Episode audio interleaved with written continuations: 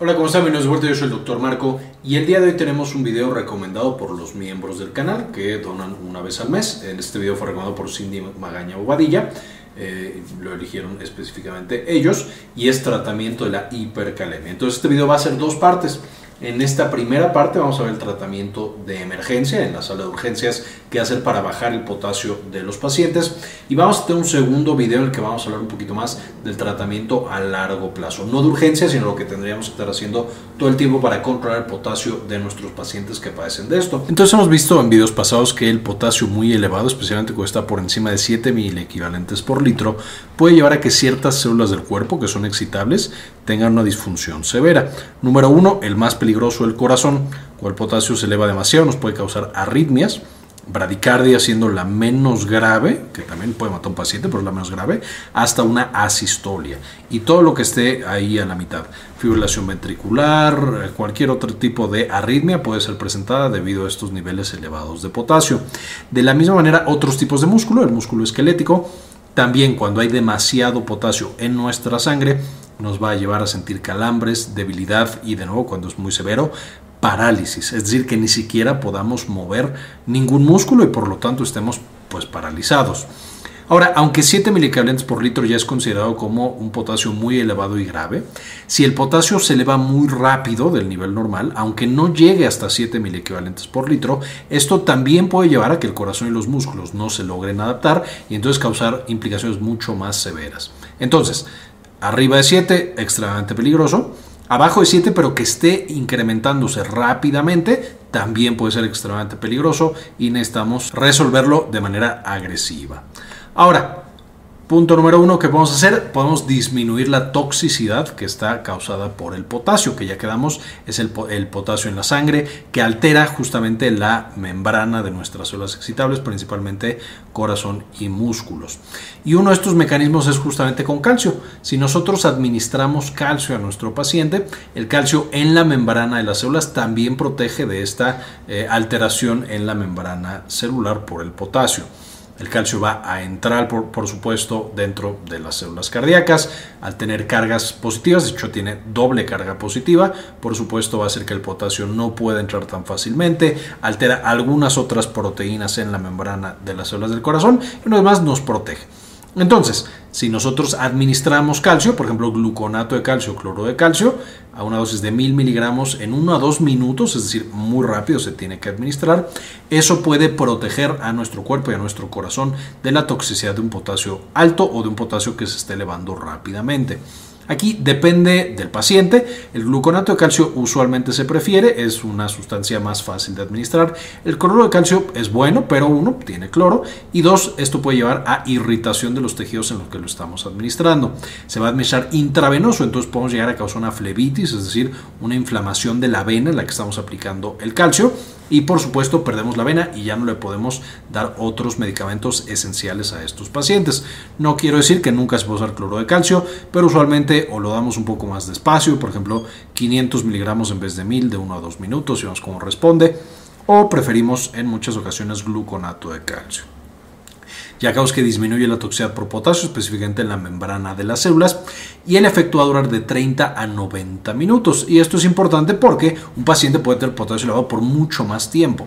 Entonces, si nosotros ya pasaron 90 minutos y todavía tenemos potasio elevado en sangre, podemos considerar volver a dar justamente eh, dosis subsecuentes de estas eh, presentaciones o formulaciones de calcio.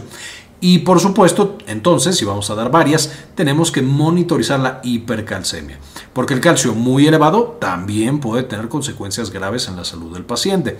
Entonces, por supuesto, aquí estamos hablando del manejo en urgencias.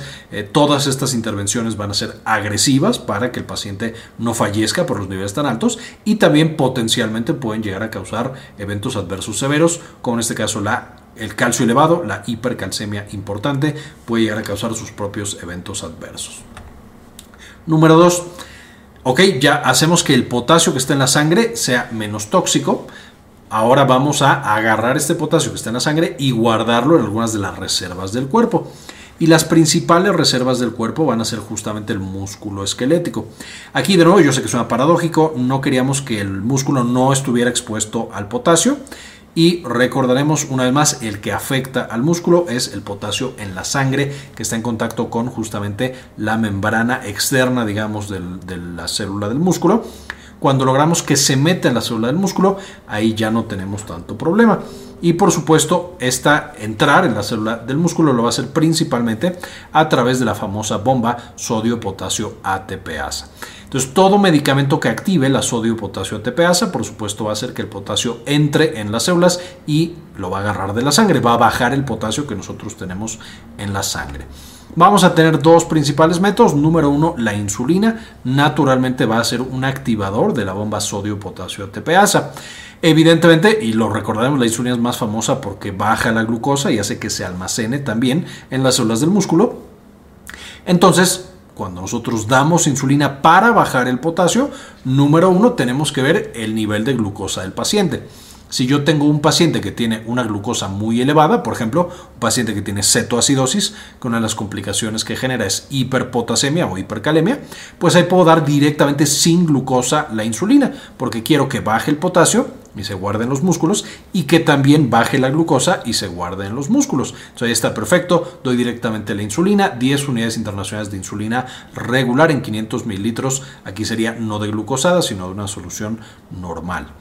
Si el paciente tiene abajo de 250 miligramos por decilitro, entonces por supuesto no tiene suficientes niveles de glucosa. Si yo le aplico la insulina sin glucosa, pues va a tener una hipoglucemia y entonces eso puede ser de nuevo un evento adverso muy muy grave. Entonces le voy a aplicar directamente las 10 unidades de insulina con una solución glucosada, 500 mililitros de glucosal 10% intravenoso en 60 minutos. Estos no son los únicos esquemas, hay esquemas un poco diferentes. Por supuesto, depende una vez más del tipo eh, o del nivel de glucosa que tiene mi paciente, si padece de diabetes o no, eh, etcétera, etcétera. Pero esta es una manera en la que podemos empezar a administrar las insulinas en los pacientes que tienen potasio elevado. El efecto va a empezar en 10 minutos, entonces no es tan rápido, por ejemplo, como el calcio y algunos otros que vamos a ver, y dura hasta 6 horas. Y esto es importante porque, uno, vamos a ver que después de 6 horas el potasio va a ir incrementando porque ya no tenemos esta insulina, ya tuvimos que haber eliminado potasio para ese momento. Y número 2, la glucosa la vamos a tener que estar monitorizando por esas mismas 6 horas o más, porque el paciente puede eh, debutar con una hipoglucemia o hipoglicemia incluso después de estas 6 horas. Por supuesto, como mencionamos, el evento adverso más importante de esta combinación, especialmente cuando damos la insulina sola, pero se puede presentar incluso cuando combinamos insulina con solución glucosada, es la hipoglucemia y si aparece hipoglucemia tenemos que administrar más glucosa a ese paciente. Y el, otro medicamento que activa esta bomba, sodio potasio ATPasa y baja la concentración de potasio en sangre, es el salbutamol. En teoría todos los agonistas adrenérgicos lo hacen, sin embargo se ha visto que la adrenalina, por ejemplo, no lo logra porque tiene efectos sobre los receptores beta y los alfa y eso causa más complicaciones que beneficios. Entonces, esencialmente son los agonistas beta y específicamente es el salbutamol. El salbutamol se usa en dosis mucho más altas para bajar el potasio de lo que se usa para el asma. Vamos a usar salbutamol intravenoso a 0.5 miligramos en 100 mililitros de glucosa al 5% eh, en 15 minutos o 20 miligramos inhalado en 10 minutos. Y esto, por supuesto, a través de una cámara espaciadora o mejor todavía, por supuesto, a través de una nebulización. El efecto empieza en 8 minutos y dura hasta 3 horas. Entonces también aquí podemos ver un medicamento relativamente rápido, especialmente la versión eh, inhalada, porque podemos darlo inmediatamente sin canalizar al paciente. Aunque por supuesto intravenoso también es bastante rápido. Y aquí lo que necesitamos es monitorizar la frecuencia cardíaca. El salbutamol por supuesto causa taquicardia. Esto no es tan importante, por ejemplo, en un paciente que causa insuficiencia renal o enfermedad renal crónica. Pero si es un paciente que tiene potasio elevado por insuficiencia cardíaca, ahí sí puede ser devastador el uso de salbutamol. O si tiene angina o riesgo de infarto, pues también puede ser bastante más peligroso. Evidentemente, si usamos los dos, es cuando conseguimos resultados mucho más veloces y potentes para bajar el potasio, pero como estábamos diciendo, dependiendo de las características del paciente, a lo mejor podemos usar uno y no el otro, o a lo mejor no podemos usar ninguno de estos dos medicamentos.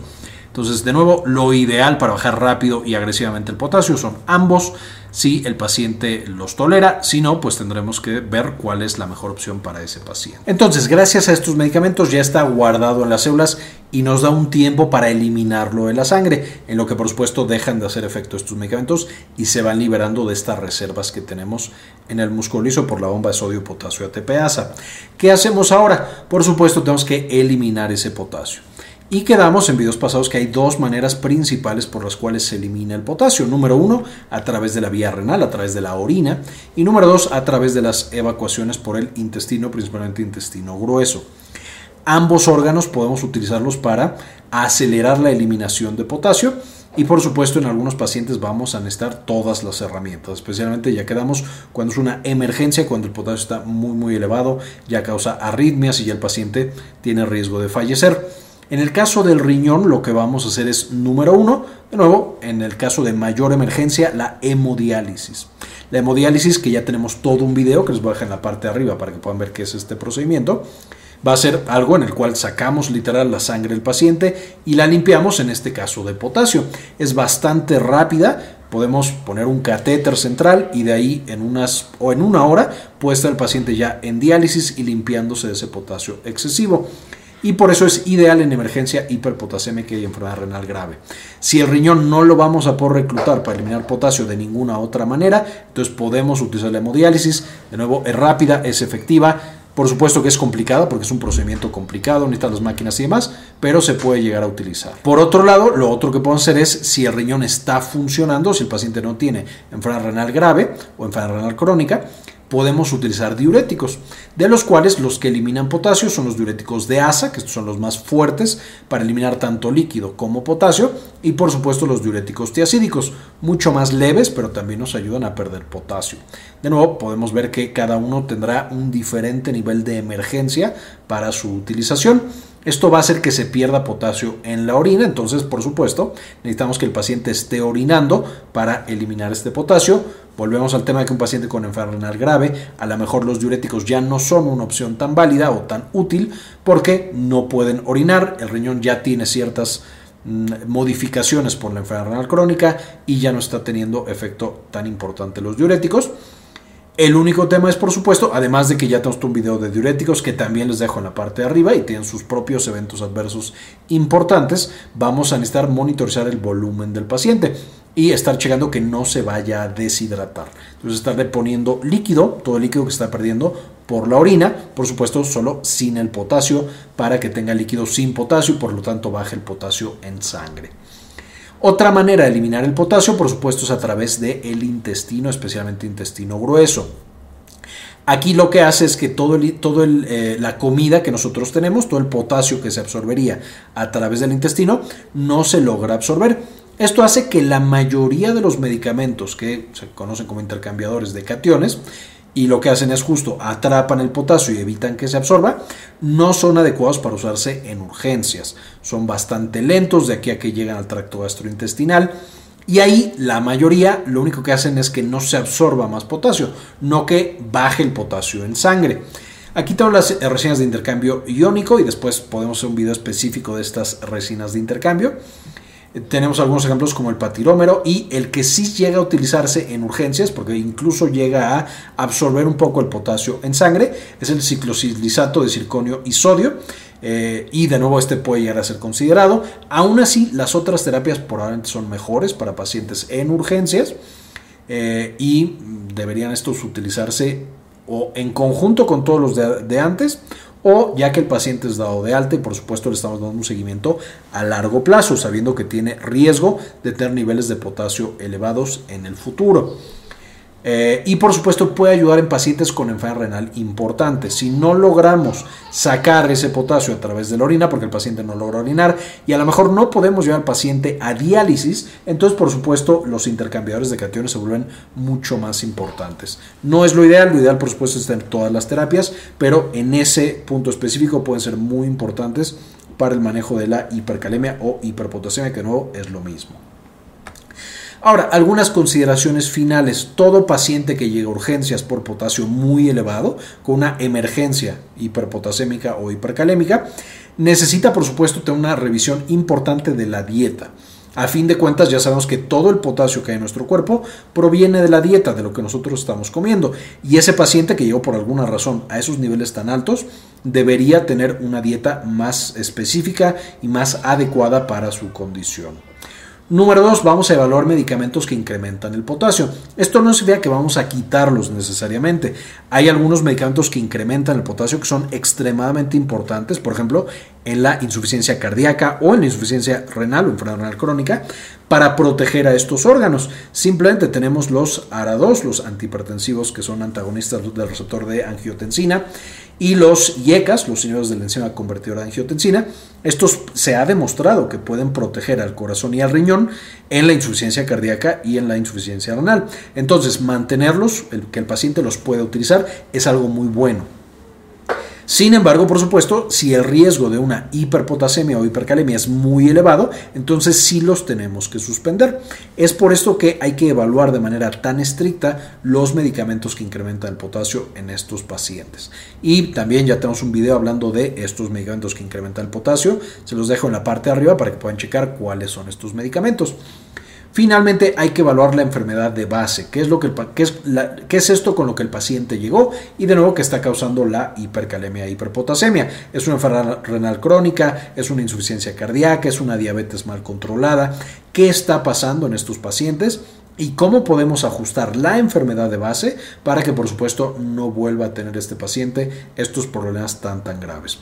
Entonces, ¿es importante el manejo en urgencias? Extremadamente. Pero el, manejo no puede terminar en la sala de urgencias. Es igualmente importante el manejo fuera del hospital, fuera de la sala de urgencias y a largo plazo de estos niveles de potasio y de estos pacientes para que tengan una vida mucho más satisfactoria, larga y saludable. Esta es básicamente la información. Con esto terminamos. Quiero solamente agradecer a algunos de los miembros que apoyan al canal con una donación mensual de 1 o de 2 dólares y dedicarle este video a Ferdinand Fernández, Yami Pascasio, María Eugenia, Gelacio García, Doctora Milis, Laura Elena Barojas, Farmacias Asociadas de Ecuador, Alicia Pereira, Enrique Segarra, Sandy Oliva, Hernán Gustavo, Javier Mejía, Gilberto Argueta, Gustavo Francioli, Cindy Magaña Bobadilla, que es por supuesto la que propuso este tema para cubrir en el canal. Luis Ernesto Peraza, doctora Suana Vidal y Mike Angelo. Muchas gracias por el apoyo cada mes y por supuesto les dejo también las referencias de las que saqué la información para este video. Espero la puedan consultar y aprender mucho más de este tema tan interesante. Muy bien, esto fue todo por el video, espero les gustara, lo entendieran, ya sepamos cómo manejar a estos pacientes y evitar que lleguen a tener arritmias fatales por los niveles de potasio. Con esto terminamos y como siempre, vivimos a cambiar el mundo, compartan la información.